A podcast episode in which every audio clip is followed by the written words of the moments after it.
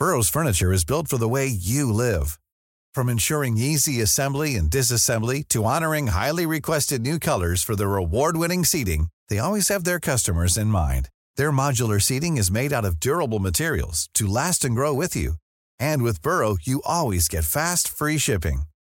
Get up to 60% off during Burrow's Memorial Day sale at burrow.com slash ACAST. That's burrow.com slash ACAST.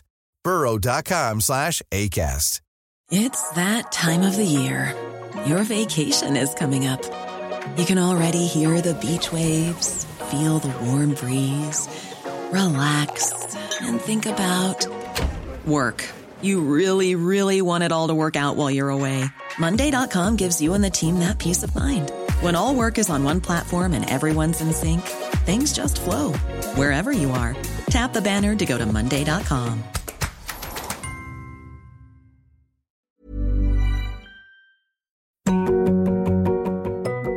Hello, my name's Jess Phillips, and this is yours sincerely. I've always been a prolific letter writer, both the good and bad kind, and know the power of putting words to paper. So, in this podcast, I want to give my guests a chance to celebrate three people that mean the world to them someone they love, someone who's no longer around, and someone who doesn't realise how significant a role they've played in their lives. And when we've heard more about each person, they'll reveal how they would sign off each letter. Dr. Jessica Taylor is an author and campaigner whose research focuses on feminism and violence towards women. Her latest book, Sexy But Psycho Uncovering the Labelling of Women and Girls, comes out this March. And today I'm excited to talk to her about the letters she would send to three people who mean the world to her. So, hello Jess, how are you? Yeah, not too bad, thank you.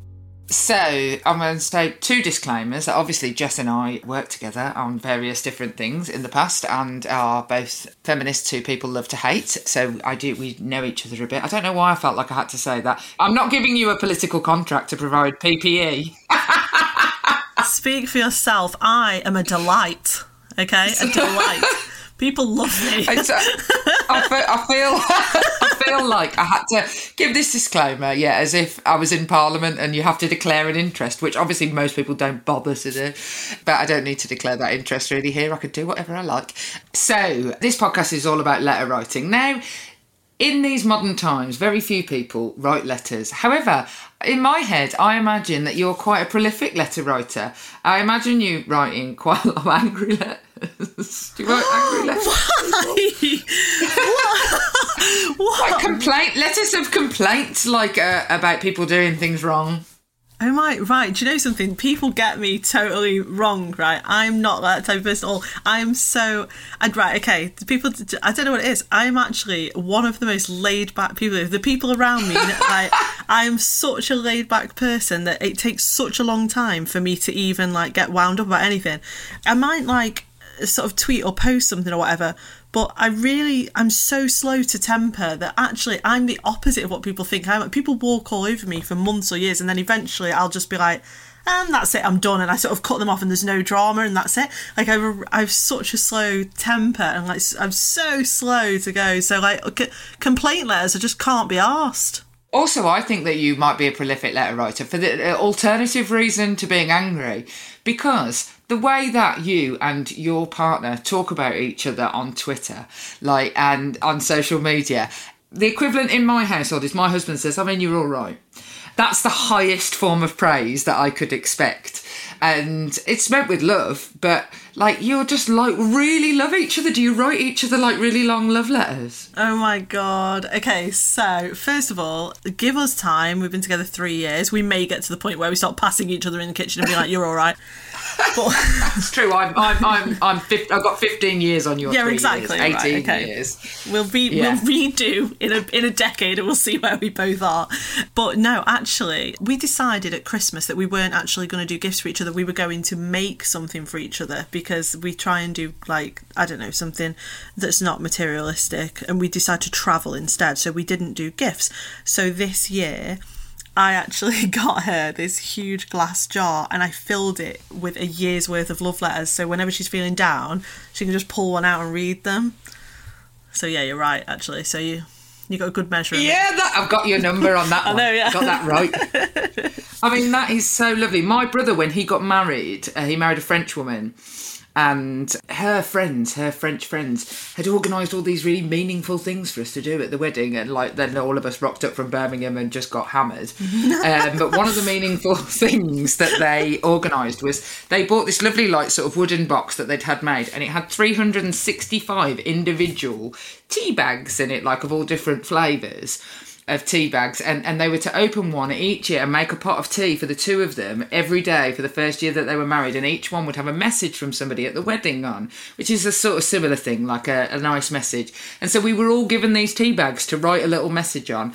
And my brother luke not the one who was getting married he was given a peppermint tea bag and he wrote his meaningful and loving message was peppermint tea is for knobs and so that is the love letter they would have got on that day. That's so awesome. I yeah, peppermint tea is for knobs, and like it, it- they would definitely have known that the the ones that were taken less seriously were the ones written in English, not in yeah, yeah. You got these beautiful, beautiful, heartfelt messages in French. messages. So you are, in fact, a prolific letter writer, as I suspected, a prolific love letter writer. If you put a hundred letters in there, right? It's not a hundred. I said was enough enough for a year. So like some were short and like were like little nice messages, and some were long, and they were all on different topics and like on different things. So then, uh, if she's like stressed or tired or got stuff going on, then uh, she can just pick one out. That is the nicest thing I've ever heard. But I feel if I had to write 25 letters, it would just start to get repetitive. Start to be like, I just there's so many things I wanted to say, and I just thought it would be it would be nice. Anyway, she so the other part of this story is that um, she's very impatient, which means she's fucking read them all. So. so, um, so, so, um, I said to her like, "Oh, what would you like for Valentine's Day?" She was like, "Do you want to top the letters up?" I was like, "What with more?" And she's like, "Yeah." that is brilliant. Have you have you got any letters of like uh, like note from anybody like? We've had people who had a letter from the Queen of Denmark. We had somebody who had a letter from Nelson Mandela. Have you got any letters of like note? Does it count? I have a funny one. You want to hear a funny one? Yeah, I do. Yeah, yeah, I know you do because this is hilarious, and I'll show it you after to prove it's real. I got, I got a letter from. I can't even tell this story without laughing. I got a letter from the House, the Houses of Parliament, because I was asked to submit evidence to this really important inquiry um, about some some like really serious, heavy stuff about what I work on, which is at the time it was on like child abuse and stuff. And um, there was a particular part of the um, report that I'd written um, that I had said to myself. I was supposed to delete it out. So like I'd written this like really formal about these theories and about these approaches to child abuse, and then I had accidentally left the sentence in and the sentence said basically it's all a load of bollocks. And I'd left it in the evidence, right? Anyway, I didn't know this. I didn't know this. So I submitted it and it was used as evidence um, and it went off. And then I have an official letter from the Houses of Parliament from someone saying, like, Dear Dr. Taylor, thank you so much for the evidence. Like, we really appreciate it. However, we hope you don't mind, but we have removed the sentence that says basically it's all a load of bollocks from the evidence. And I've got it, and it's all like, it's got, it's got like the head, it's on headed paper. And I, I've just been meaning to frame it for ages. Oh, that is a brilliant letter. It's from like the clerks of the house who've removed Yeah, it from yeah, your evidence. is. Yeah, yeah. That is that is like my whole life that you've just described. Although I, I, I I tend not to say things about well, I mean obviously I say a lot of things are bollocks, but I will say I will you will write off a question to a minister uh, that goes on the public record, and you have to send it to the clerks, and they basically strip out the humanity from your question Yeah, and put it in, in words like you would never ever use. And so, yeah, you know, you want to say, why is this such a load of bollocks? Dear the Department for Work and Pensions, why is this such a load of bollocks? And they say, Dear the Department of Work and Pensions, can you give us A, the data for the count of people on Universal Credit, and like the way you would never say it. So you you know you're in you're in great company. Although now I'm going to start right, and basically it's a load of bollocks, and see if I can get it in. I'm going to get it on the public record for you somewhere to make up for mine being taken out. that is such a brilliant letter. You should definitely get that framed that you were censored by the Houses of Parliament. oh, I do love that. That letter. is absolutely that is a great letter of note. Well done. Uh, that is a brilliant one. So I asked you to think of three people who you uh, would want to write a letter to. I'm going to give you the caveat that I don't believe that if you didn't pick some of the people that you love, that that means you hate them. this isn't Twitter, where if you don't care about everything, you're not allowed to care about anything. Um, I assume there are many, many people you could have chosen.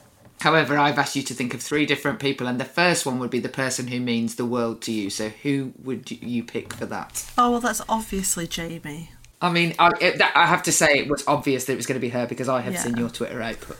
Yeah, no, and it's genuine as well. Like, it's, it is absolutely genuine. And, and I actually think that um, I just I, I just feel so lucky every single day that we ended up together. There was just there was just nothing in either of our sort of life paths that would suggest that we would end up together. Um, and it was we took the biggest leap of faith to be together. It was terrifying. And I think that, you know, I that's why I've chosen like Jamie for the first one because um, we go through a lot of stuff. Like it's, di- you know, it's difficult living in the public eye. It's difficult, and like it's difficult for Jamie. And there's been a lot of scrutiny of us, our relationship, and who we are, and all sorts of things. And she she really does struggle with it. Like it's it's a big impact on her, and and uh, she's always there. She's always backing me up. She's always supporting me. She reads everything I write. I don't even read everything I fucking write. Like, like and she's like, she always like she reads all my books. Why? I don't know. She watches me write them, and then she'll like sit and read them. And you know, she's just. I often tell her that I feel like she's the only person that's ever cared about me like all the way through with that like she she loves things about me that I didn't even know were things which gives me complexes a lot of the time but it's an incredible love like I'm extremely lucky to have her so how did you meet Jamie how did we meet? So we met at a protest. Actually, we met at a protest against a Tory MP. We lived in a in the town, and um, we didn't really know each other at all. But we were at this protest together, and we were protesting against his exploitation of local women and so we were protesting against Andrew Griffiths. We were chatting there and like on from there, but then we still like we just became good friends really, and we were just talking all the time, and we we just became really close friends. We were both in relationships with men at the time, both in long term relationships with men, and we just were really close friends. And then we started going to like feminist conferences together and started learning about radical feminism together. I guess we had like in, interests that overlapped and stuff like that, and yeah, like it just Jamie won't mind me saying that she made the first move and like told me how she felt, and I literally nearly died. I was absolutely gobsmacked. I did not know what on earth I was supposed to do with that information because I knew that I had feelings for her, but I would never ever have told her. Never in a million years would I have told her because I don't have the confidence. I know I come across as like really extroverted and stuff, but I'm just not when it comes to like stuff like that at all. I would just never, ever, ever, and never, ever, ever would have gone there. Like, and so the fact that she did put me in this position where I was like, you either tell her now how you feel or you like you're gonna have to shut this down somehow and i remember just staring at my phone and she'd message me and and and then I messaged back, and then I was like, ah, what have you done? but then it got us in a really difficult position because we were like, what do we do? Like if if we admit how we feel then it might ruin our friendship. We might never be friends again. Like what if this all goes very wrong? What if we end up um, hating each other? What if we can't be friends anymore uh, oh my gosh, it was so complicated, and um, it meant us both leaving where we lived and both leaving long term relationships. And oh my gosh, it was so complicated, and it was really rough for like I don't know, four or five months where we were both like just having absolutely no idea where it was taking us. And we, the more we talked about it, the more we are like, no, this is definitely what we want. We're so happy when we're together, and you know, we're it, like, yeah. And so we did it, and here we are now. So we've been together three years in a couple of weeks. I mean, there's two things about that story that I'm going to pick up on. One, the only good thing Andrew Griffiths ever did, bring you two together. Just for Never thought of uh, it like that, um, Jess. yeah. But yeah, anyway, so we ended up like we've it's been a really interesting journey. We've like both been on like a real sort of journey around it, but the relationship that we have is incredible and I just don't ever ever want it to change. Like I, I sometimes it scares me a little bit because I just think it's so it's so exactly what I want, what we both want and that what we need and like that it's so happy and that that we love each other so much and, and we just put so much effort into it all. And there's just this really cynical part of me that's like god i hope it doesn't go away. I hope it doesn't change. And i hope that we always feel like that but you just you just don't know do you so i just wish i could yeah just sort of keep i should capture it and keep it forever But you don't know. But I mean, I love my husband more every year, not less. I love him more, and we're more part of each other's lives with every year that passes. Like you share more experiences of like different experiences, like getting old and and worrying about the future, and you know. So actually, I I don't love him less. I don't I don't look. I mean, I don't. It's not the same. It's not the same. Like desperation. Like but I still get chuffed when he rings me. Do you know what I mean? Like I still like, oh look, Tom's rung me. Like I still feel like that. Yeah. I've been with him for tw- twenty years. Like I don't think he feels like that. but I don't think he ever did. He didn't in the beginning, so I think he's remained constant in that regard. Um, but yeah, I think that you. I think you'll go the distance. But you know, I'm not here to prejudge. I, I feel like you really love each other, and it's not one way. It's not just you saying it. She says it too. Oh no, I know, I know, yeah, no, I know. She always makes sure that I know, and it's, I, yeah, I can't really. I wish I, I say this to her all the time. That I wish that I had the language or like the way of explaining it, but I just don't, and I just feel a bit like incompetent, like that. I just can't describe it, and that's one of the reasons why I guess that I I picked to talk about it instead because even though I just don't know if I can even do that justice either, but I just feel incredibly lucky and I just sort of wish all the time, like just like sort of fingers crossed, because I don't really believe in anything sort of higher power or anything like that. I just sort of like wish all the time I think, God, I hope this is, I hope this is it now, and that this is because if I have got this type of love for the rest of my life now, then I am fulfilled. That's that that uh, I'm happy and that you know that's enough for me. It is hard to put it into words, and the only way you can do it is with fatalism. I find that I say that, like, if, like, I love my children unconditionally, and I would save them in a fire, you know, because that's of the programming that I have been given. But I love them partially because they're his children, and they, he's the one I pick. Like, I pick you. I pick, uh, you know, if it was like the rest you know well it, it is i did pick him for the rest of my life but you you can't i can't express enough that it is like you're it for me that's it. You're it. You're all that i need and it's not particularly flowery you're it. But you're right it is hard to get it across. Maybe we need to be have been romantic poets from the 18th, 18th and 19th century. Yes, maybe. Jamie's incredibly talented, so her poetry and she songwrites and she's a vocalist and she plays guitar. She's incredible. So one of my favourite things about her in the world is that I could listen to her sing and play guitar forever. I would never get bored. It's my favourite sound ever. Um, but she, you just made me laugh because you were saying like, oh, you know, like that's it, and I've picked you, and it reminds me of something that she says to me. She always says to me, um, she says, "Babe, if you ever leave, I'm just gonna put my wedding dress back on and follow you around like Miss Havisham." I was like, hmm, okay. i mean that's creepy but uh, That's what I always say to her. That's what I always say. Do you think that you feel lucky you use the you use the word lucky and, and i think that anybody who's in love with somebody who loves them back that you know it seems like an absolute bloody stroke does, of luck and doesn't? Yeah. serendipity like I, I mean i also just married a bloke from the end of the road and it's just like how can it be that he was at the end of the road do you know what i mean like that's too lucky like i didn't have to travel yeah. I didn't have to find him somewhere. He was just always there.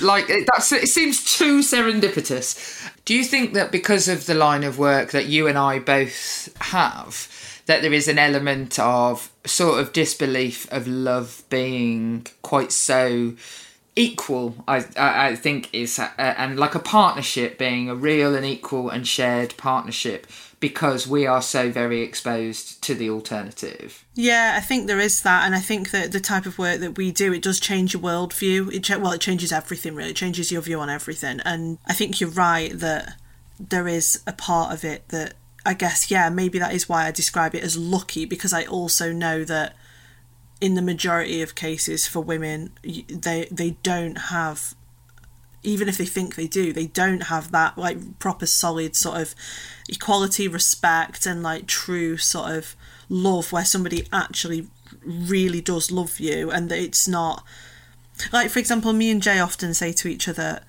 there's just nothing in this relationship that's like a big deal. Like we don't have trust issues there's no jealousy there's no there's no like i would never worry that for example i don't know that she was interested in someone else or she would talk to somebody else or like, anything like that. Like and she doesn't worry about it with me either and like we're both very sort of sociable people we have like huge friendship groups we're constantly talking to other people. There's just no worry there. Like i don't have to worry about anything and it's that's like pretty alien and it's amazing Yeah, I mean, I, I, I would say the exact same thing. Funny enough, my husband once said to me, like, the way that women have to worry about everything, like, and micromanage their safety.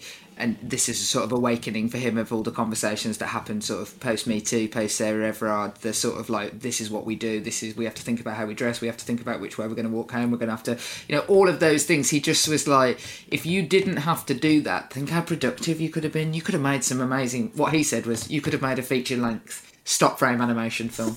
uh, it's like that level of detail that you have, a productivity and detail you have had to put in. But I think that that is it. That if in a relationship, it's just easy. You've hit the jackpot, the absolute jackpot. Yeah, yeah, If it is yeah. like you know, I don't, you know, I'm not panic stricken by anything. About my relationship, I mean, I'm plenty panic stricken about other things. but, yeah, um, yeah. uh, but about that, it's a treasured place to be, and obviously, you and I have both met lots and lots of people and experienced ourselves that everything in a relationship is a worry. Like you're worrying about everything. Like there is no moment of not micromanaging your risk, your attention to every detail is so tiring. That exists in in even good relationships. Like there is an element of worry and fear. Uh, So look, we've between us, we've come up with a way of describing it. yeah no i like Basically, it i like we've it described our partners as easy. Yeah, he's... they do not cause us panic, and therefore they are good. It seems like an incredibly low bar, but it really isn't. It really, it really isn't. It's an incredibly high bar to not have to, because your children cause you worry, don't they? You know, like, and that's okay. It's not. It's not necessarily just abusive. It's just that, like, he is the solid. He is the. He he's the default. Like that. There's no. I don't need to worry about anything else. Like that. He, he's fine, and Jamie is fine. But it does seem like a low bar. it does. We've made set it uh, sound like that, actually. Happy Valentine's Day, everybody. You're easy and nay bother. so, how would you sign off a letter to Jamie? I assume you know because you've done it a million times. Oh, I always sign it off differently. It's one of my favourite things to do, but I would sign it off. Thank you so much for taking a huge leap of faith with me, and I'm glad that it's paying off. So, the second letter I asked you to write was to somebody who is no longer with us. So, who would you pick for that? Uh, I'm going to try and get through this without crying after you just made me laugh so much. So, okay, so the letter would be to a guy that was basically like a parent to me, and he died just before me and Jamie got married about nine months ago. Oh, I was gutted that he wasn't there, absolutely devastated that he wasn't there. What's his name? Phil. His name's Phil. Phil. Yeah. So, how did you know Phil? So, Phil, he is actually like quite a bit older than my, my actual parents. And I met him when I was doing voluntary work, because I do a lot of voluntary work. For years, I was doing voluntary work in the community in Burton, um, which is where I used to live. And I actually met Phil's wife first. Um, so they're both, I'm very close to both of them her name's Elaine. And I met Elaine first, and we were both working voluntarily, and she was one of the volunteer counsellors.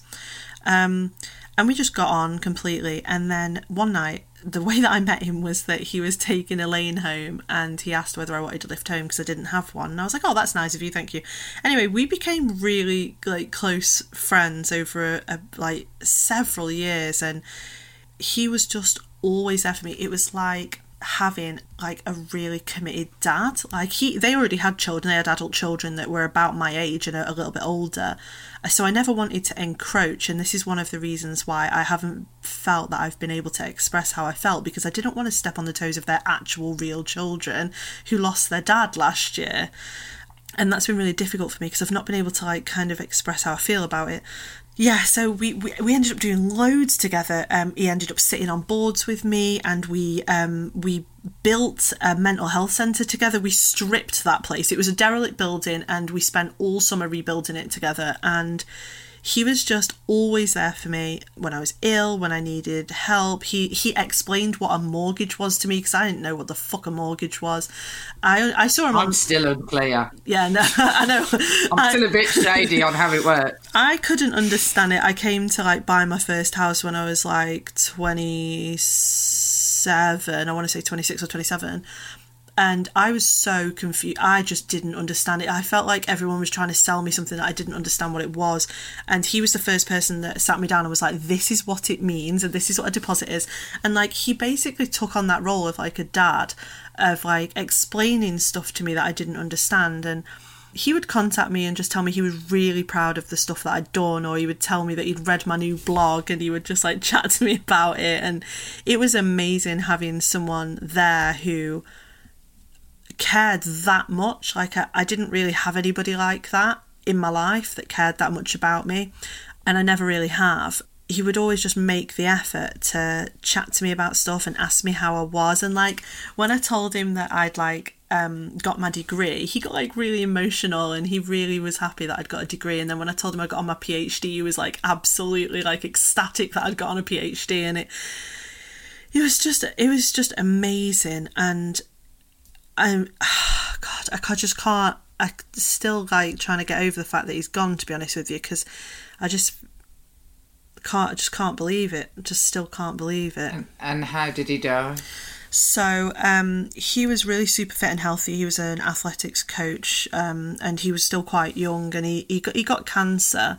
I think he was pretty confident that he was going to be okay. I think most people were, and um, and he did seem okay. And then lockdown happened and I didn't get to see him for ages. And then there was a little break maybe in the lockdown in the summer or something, and he came to my house to pick something up. He did look unwell, and I remember saying to Jamie, like, whoa, like he looks different. And then the thing is, even when we weren't in like technical legal lockdown, because he had cancer, he he was like trying not to catch COVID. Like he was trying really hard not to catch COVID. So even though I really wanted to see him, and he kept messaging me being like, "I, I really want to see you," and like, "Are you going to come up to the house and we'll make you some dinner and stuff like that." I couldn't see him because he was so worried that he was going to get COVID. And you know, like when I left my marriage and like when I told him that I, I was gay and like and I was with Jamie and all that sort of stuff, he was like totally there and he was like come and live with me and Elaine and we'll look after you and everything's going to be fine and we'll sort you out and we'll you know no like they've got this like part of the house that they use as an annex and they're like you can just move in it's fine everything we'll we'll sort it out right now and they they were just like they were just amazing and yeah so the reason that I picked Phil for this was actually because he wrote me a letter just before he died and he didn't tell me that that's what he was doing. He also didn't tell me he was dying. I'd not seen him in a while because of him isolating and he was getting iller and iller and he hadn't told me. And then, like, what, I don't know, three or four days before he died, I woke up in the morning to this long message on Facebook Messenger and I just knew straight away and I just thought, why has he sent me this? Like, it was this really sort of heartfelt message about how proud he was of me and that everything I'd done and then giving me like life advice for the rest of my life and stuff. And I just read it and burst into tears because I fucking knew what it was. And I turned around to Jamie and I was like, oh my God, he sent me this message. He, like, he must know. And um, I managed to message him back and I had a very short conversation with him over Facebook Messenger. And he told me that everything was going to be okay and he was going to see me soon. And then he didn't reply at all. And then his wife texted me to say he died. and I just it was awful. I was gutted. It is, I mean, it is awful to lose somebody who you love, especially somebody who chooses to love you. They're not duty bound by biology. Having known people who died suddenly and people who died as they deteriorated slowly, it's a massive privilege for him to have been able to feel like he could send you a message. And like you know actually like this whole podcast is about you know the fact that i watched loads and loads of people just put their partners in ambulances and never see them again. And thinking that they were coming home and like and all the things that they wanted to say to them so you know that he wrote that letter to you that that me- those messages to you. Like my mum uh, when she was dying of cancer like she she went to like proper efforts to like she wrote i mean every word we said at her funeral was written by her about how she felt about us not um how we felt about her necessarily. We did she did leave us one block that we were, we were allowed to talk about her. That's uh, which is kind of her uh, yeah generous. Cheers mum. Um yeah you know it was and I, I feel like that's a treasured thing to be able to do actually to say like especially in the years of covid when people weren't seeing each other for him to have been able to it would have been a gift to him to send you that message an absolute gift I was so that was one of the things that properly sunk in when I found out a few days later that he died was that I just couldn't believe that he chose to message me. I because it was it's just a such an amazing I, I don't know I just I don't think I feel like I deserved it really um I think that that's almost certainly he was probably. I mean, I don't like to speak for Phil. I mean, we've got a similar name. My surname sounds like his first name. But other than that, I don't like to speak for Phil. But I'm fairly certain that he probably wanted you and spent his time with you wanting you to believe in yourself a bit more than maybe you do. You started this story, one notes, by uh, saying that you didn't want to encroach on somebody uh, somebody's real children.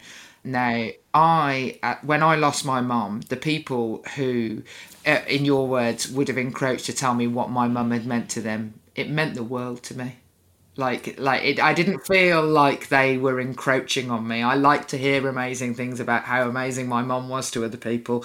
Like uh, that makes me feel good. It doesn't make me feel like shit unless it's by people who you know that she hated. Yeah. Like you know i'm like that uh, she thought you were a knob but um like um like I really, really, really, really. So uh, Andy Burnham, funnily enough, uh, the the mayor of uh, Greater Manchester, my mum gave him one of his first ever jobs, um, and he he will write me the when if I mention my mum at all on Twitter or anything, he will write me these really heartfelt messages like "I loved you, mum," like and, like I really love to hear it. So you shouldn't feel like you're encroaching. It's a very British thing to think that. But also, I should imagine Phil like wanted and did a lot of the stuff that he did. A because he liked you and you were ace and all that. But um, but also like he probably wanted. He probably thought, well, she needs somebody who's gonna like care about her, and he wanted you to feel cared for and that you deserve it. I don't know, Phil. He could have. I, I could be wrong. He could have been an arsehole, but I feel like that, that is what he was trying to say. He was, yeah, no, he was, he was awesome. and I'm really, really glad that he was a part of my life. I just, I don't know, man. Just it, it's one of the first times I've had anyone die around me where I've actually reacted to it in like a way where I actually felt resentment, like it was unfair, not towards him, but towards like just death in general. Because I'm, I tend not to respond like that to death. Like so, I think that's what real grief feels like. Actually, to me, like I would see people after my mum had died, and I'd just think she was better than you. you should, you know what I mean? I was like resentful, like, why do you get to live? Like, you know, it feels unfair and resentful. I think that's just a manifestation of grief. It just it did. It just felt so unfair. And then the other thing was that um he'd like gone to these efforts of because he knew that I got loads of aggro on social media. And so he gave me like advice that I'm not, which funnily enough, it always makes me laugh because I think he gave it to me knowing full well that I wasn't going to follow it. It's like, it's like, like it's something that he's been saying to me for years um, that we often argued about where he would be like, don't do it. And I'd be like, no, shut up.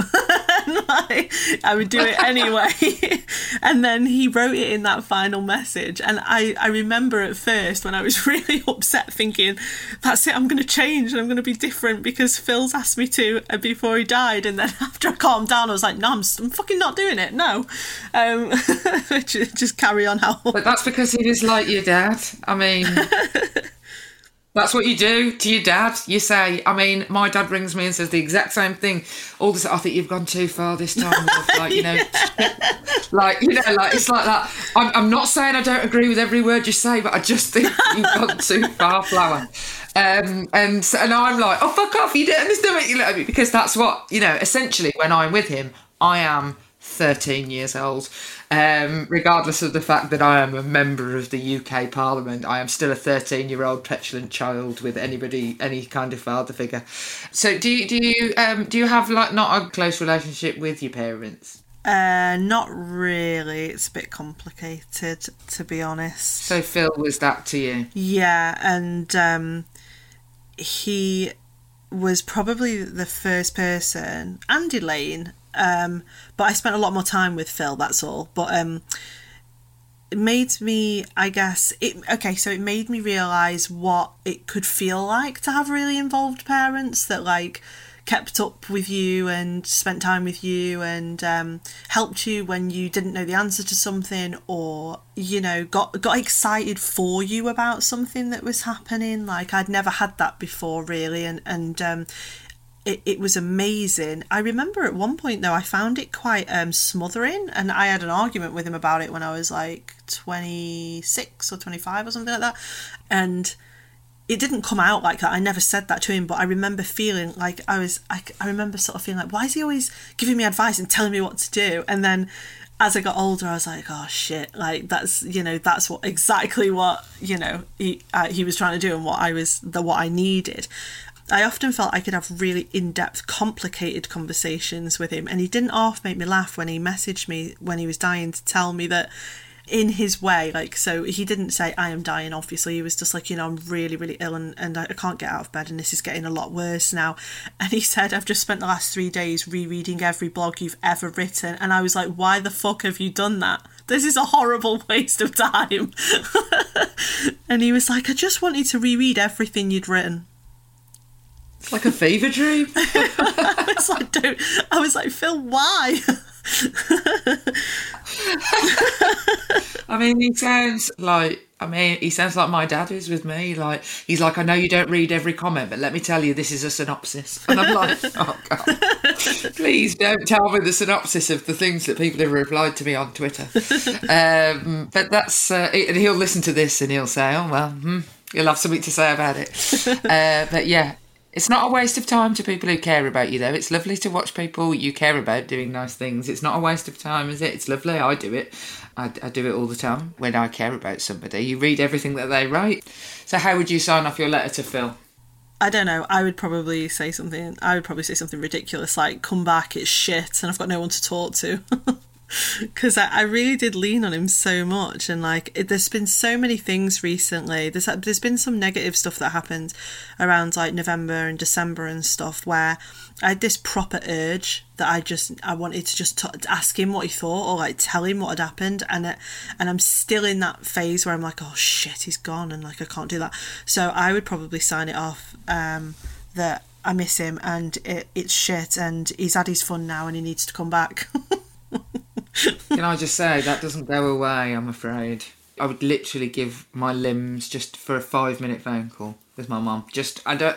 I'm just like I just really want to fucking tell her this. I just want to say, what do you think of this? And it does get easier over years, but like and it's not even the big things. No i know it it's not even no, I know. like it's not like it's not even like when i got elected for the first time that i wanted her to know that. And people say oh you know you must have really you know said that she didn't say that. It's not even that. It's just it's just the stuff i would have called her about and it's the smaller stuff actually. I remember my dad saying to me um, when margaret thatcher died it was about three or four years after my mum had died And my dad rang. I rang him and said, "Oh my god, have you seen the news?" And uh, he was like that. Oh gosh, you know, it's the first time he's ever said this to me. And bear in mind, in this period of time, like my brother had had two kids, had got married. Like I'd got, like you know, I think I, you know, I was like I was elected onto the council and I was selected as the candidate. So like big things had happened. And I just I just today more than ever just wish your mum was here to see this. About Margaret Thatcher dying. She'd have loved this. It's just like as if this is the thing. We'll be back to hear Jess's final letter after a short break. In the meantime, why not check out another podcast from the team behind yours sincerely? Hello, I'm Dave Berry, and I am fascinated by my next door neighbour. His name is Neil Srinivasan, and he's a leading cardiologist. Since I moved to this particular part of London, Neil and I have started to become friends. Our polite greetings over the fence turned into garden barbecues and drinks down the local pub. But with unfettered access to someone with a job that is so far removed from my own, I'm desperate to find out more about his industry, one that is quite literally a matter of life and death. In Doctor Next Door, I'll be doing my utmost to learn all about Neil as a medical professional, but also Neil as a person. Because, believe it or not, even doctors have lives outside of the operating theatre. But this podcast isn't just here to feed my own curiosities. I want you to be involved in these conversations too. I can't wait to get into this, so make sure you subscribe or follow Doctor Next Door from wherever you usually get your podcasts. Oh, hang on a second. That must be the doctor next door now. It's that time of the year. Your vacation is coming up. You can already hear the beach waves, feel the warm breeze, relax, and think about work. You really, really want it all to work out while you're away. Monday.com gives you and the team that peace of mind.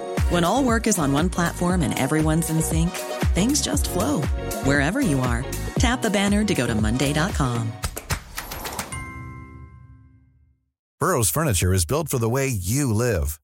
From ensuring easy assembly and disassembly to honoring highly requested new colors for their award winning seating, they always have their customers in mind. Their modular seating is made out of durable materials to last and grow with you. And with Burrow, you always get fast, free shipping.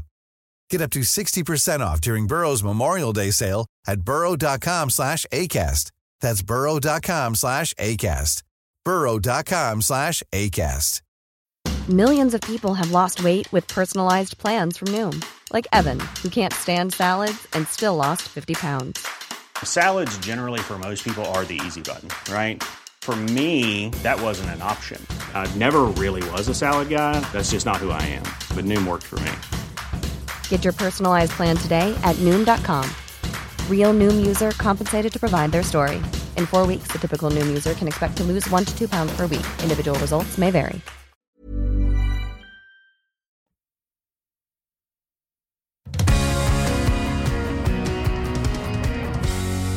So the final letter I asked you to write was to somebody who uh, has had an effect on your life, who, who probably wouldn't know that they, or, or definitely doesn't know. So who would that be? Okay, I have chosen. This was really difficult. There was two authors that I had to choose between, but I've chosen Malorie Blackman. Honestly, I owe her just an incredible debt. So Malorie Blackman is the author, like incredible award-winning author of many books, often like young adult fiction and stuff. So, like for example, Noughts and Crosses trilogy, and well, lots of other books. To be honest with you, I have quite a lot of them here. this is really important. She basically shaped a lot of like how I think. I think a lot of my critical thinking comes from her books. So I read them when I was a kid, right? And she just shaped something about the way I think, and it's it's never left me. So, the Noughts and Crosses trilogy, for those of you that don't know what that is, if you haven't read it even as an adult, you should go and read it first of all. And if you if you have kids, they should also read these books.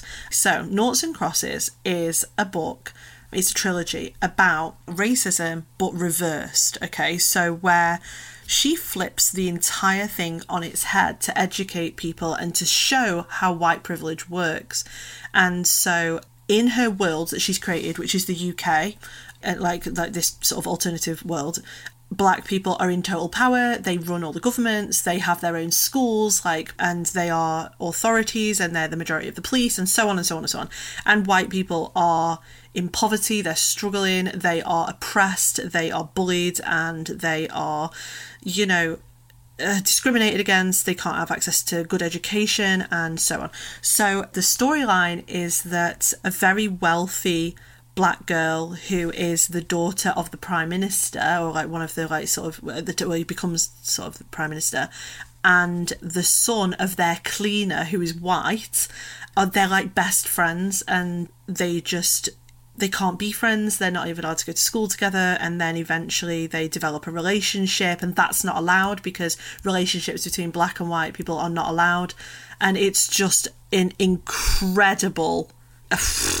Like, so anyway, the reason it's important to me, and the reason that I think that she needs to know this, is because I grew up in an all white area, in a working class, all white mining village, where like I'd never even heard somebody speak another language. There was nobody in my like in where I lived who was black or Asian, and everybody around really me. Nobody at all. Nobody. I mean, I'm from Birmingham. I find this hard. I find this hard to imagine, but yeah. Yeah, you will. Yeah, yeah. No, I know. I bet you do because like now I like I've lived in you know cities and towns and stuff where it's super diverse, especially Burton, which is, but no, like where I grew up, um, there was absolutely no. It was completely white, right? And it was actually really racist and misogynist. It was a really backwards place where I grew up. Um, it was like it was just a very very toxic place to live. It's one of the reasons why I got out of there as soon as I could.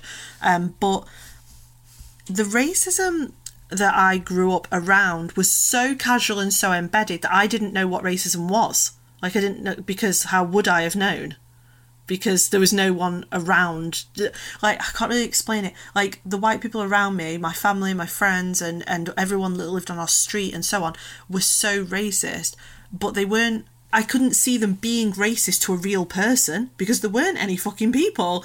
So it was all like like conversations. So Malorie's books were my first introduction to what racism was and the way white privilege worked and it turned everything on its head and i remember i got into arguments with my uncle i got into arguments with the neighbors i got into like i it just changed the way i thought about everything. It also made me consider what class systems were. So malorie has a re- she's very intelligent author and, and she really knows how to build um, social issues into young adult fiction. Like it's it's incredible skill that she has. It's like she's educating you and also her story writing is amazing and you just get completely hooked into it. And and I just devoured her books, one after the other, after the other, after the other. And I honestly think it just changed the way I saw classism, racism, and it, God, I can't explain it. I just, if it wasn't for her books and for the influence she had on me, who would I have been around who would have taught me about racism or what racism was? I grew up in, in family and surrounded by people that would casu- just be like casually disgusting about black and Asian and, and people from ethnic minorities, even people that spoke a different language. I remember walking down the street once when we'd gone somewhere, we were in a city somewhere, and I was with a family member, and we walked past two women who I think now, looking back on it, were probably speaking Polish. And as we walked past them, my family member literally yelled in their face and mocked them because they were speaking another language. And I was horrified, but like everyone else laughed who I was with, like because they thought that was normal. So I just sometimes I think about the fact that I could be like that. Do you know what I mean? I could still hold those views. Do you think that what you're saying is very, very compelling? And I imagine, I do, again, I don't know Malorie, and I don't want to speak for her, but I imagine that she was writing it for audiences like you. I uh, hope so. Sort of, you, you, know, like yeah, yeah, yeah. No, for an audience of people to help educate people. You know, it's like you know to truly educate somebody, and intro- and and literature should be to introduce people to a world they would never know, whether it's science fiction or like you know we won't know it because it doesn't exist, or like imagination. Like that really, really matters. I think she really taught me just so much about how like this constant sort of what are now seen, although I don't particularly like the term microaggression because I don't think they are micro. I think they seem micro to white people, but I don't think they are. But anyway, she uh, she really the way that she writes that means that she does not leave a single stone unturned. She has got that fucking nailed that book. It's perfect, and so she oh god she's just worked some serious magic with that book is incredible you know the bbc turned it into a, a, a series so if you want to watch it like it's even better oh yeah, it's amazing. But um, but also um, just even if you take the racism out of it, which sounds stupid because that's the point of the fucking book. But I meant like like the critical thinking. I think for me, so I read these books at 10, 11 and twelve around around that that time. And I was an I was just an avid reader. I just devoured books, and I think she gave me a skill at the right time of my life that I still use to this day, which is before I comment or before I consider something or whilst I'm trying to solve a problem, I often almost flick it over and look at it from several different angles and try and figure it out from different perspectives before I move forward or comment or make a decision or anything.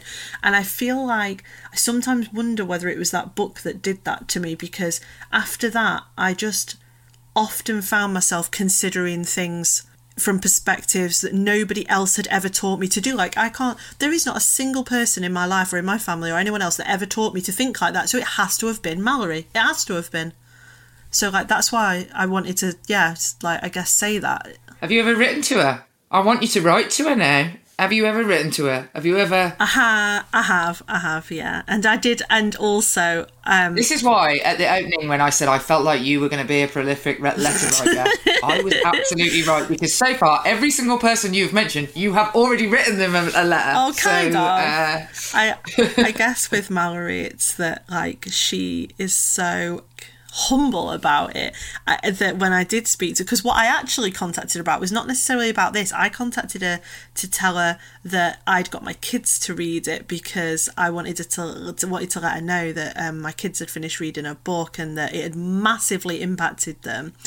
And I was just so proud that I'd been able to pass something down that had impacted me so profoundly and then I'd given it to my kids and so she you know she'd replied about that and she has been really supportive actually but I've never really been able because I don't really I feel like I don't want to take up her time telling her some shitty story about some mining village where the white people are all dicks. Do you know what I mean? Can I just say the common thread in this is apart from Jamie, whose time you seem to freely take up, is that you, you you don't you don't want to encroach on people's time. Like, do you know when people get in touch with you about one of your books and how much it changed their way of thinking? How do you feel about that? Um, it I um I guess like oh no, this is really difficult. So it makes me feel like everything's worth it, like all the shit's worth it. But also So there you go. So why do you think that Malorie would feel any different? I don't know. I don't know. No, so I'm now asking you to look at it from a different perspective. I know. Uh, the one that you actually have. the actual perspective that you actually have as a writer of books I know. change people's perspectives I'm not a proper things. author, whereas Malorie's like a proper author. I mean, I always think that because I don't write books that are like imaginative. just, I just write down my life. People are like, "Does it take a lot of research?" No, I recognise, Jess, that your books are actually well researched pieces of writing, whereas I just blether on about my opinions. So, um, so it's conti- I'm like that. No, Wikipedia is about the top and bottom of it. Um, but uh, so um, I'm not suggesting that you encroach on her time, but I am suggesting that you, you know it wouldn't be a massive encroachment for her to hear that a kid who'd never met any black people, it made them change their view and recognise the situation they lived in. There you go. That took two sentences. Yeah, no, I know. I know it was. It's just a yeah. It just made. I, I don't know. Is I think also though, like the way you reacted is that I'm not sure that people realise that in the north those towns still exist to this day that so there are still areas that are like I'm not even talking I'm not talking predominantly white I'm talking fucking all white like Daz white like no foot like just, just fucking white people there. And so like it's just such a strange place to live. And then when I moved away and moved to actually a very very diverse area I just felt totally out of my depth. Like I, I just didn't really know how to relate to anybody. And like that was a, like I mean, it's amazing now. Like, obviously, I'm not like that now, but like, because we're talking what sort of 12, well, about 13, 14 years ago now. But yeah, it's a real unique experience, and um, I just feel like she had such a massive impact on who I was going to be and how I was going to see the world. And she taught me to, I think, okay, so no, one of the things I think that she taught me was how to be self critical because I'm good at that. So I'm good at, so for example, I'm a psychologist. I am very critical of psychology. I'm not scared of that. I'm not one of those people that defends the system that I work in. And like, you know, like I'm a feminist, for example, but I'm very fucking critical of our feminism. I think a lot of it is toss, right? And uh, and and some of it is just really misguided. And you know, so and some of the people are dreadfully misguided. Yeah. So yeah, right. So if you like i'm not scared of being self-critical or critical of systems that i belong to. I'm not the type of person that jumps to the defense of some sort of institution or whatever it is. Like i'm an academic and when people like ridicule academics i'm like yeah i know like i'm not you know i'm not like precious I, mean, I, I work in westminster yeah. So i hear you. Yeah. So like but i think that that critical element of the way i think where i'm not really like beholden to anything and I'm open to criticizing pretty much anything and that I don't really have any loyalty to particular systems of power or anything like that. I think that came from her because I just don't know where else it would have come from, really. Wow, I bet she'd be hmm. chuffed to hear this. so, how would you sign off a letter to Malorie? Yeah, I guess I would I would say thank you so much for influencing me so young and getting inside my brain at the exact time that I needed you to get inside my brain. yeah, definitely. Aww. Well, thank you, Jess. It has been an absolute pleasure to talk to you and slightly lecture you about, you know, thinking that you shouldn't have a role in people's lives. Uh, I knew you. You are the actually the only person who has ever come on this podcast who is still actually a prolific letter writer. So you are getting a gold star. Also, your letter of note was one of the, my favourite ones.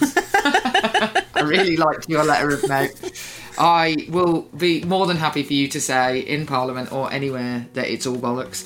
So thank you so much for coming on. It has been a total pleasure. Oh, thanks for having me, and thanks just thanks for asking me to do it. It was really lovely to be able to do it actually. So thanks.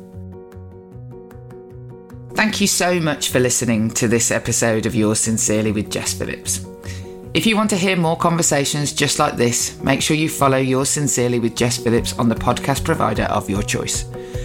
And why not write a letter to your friends, telling them all about this podcast? You could also follow us on social media. We're at Jess Phillips Pod. Goodbye.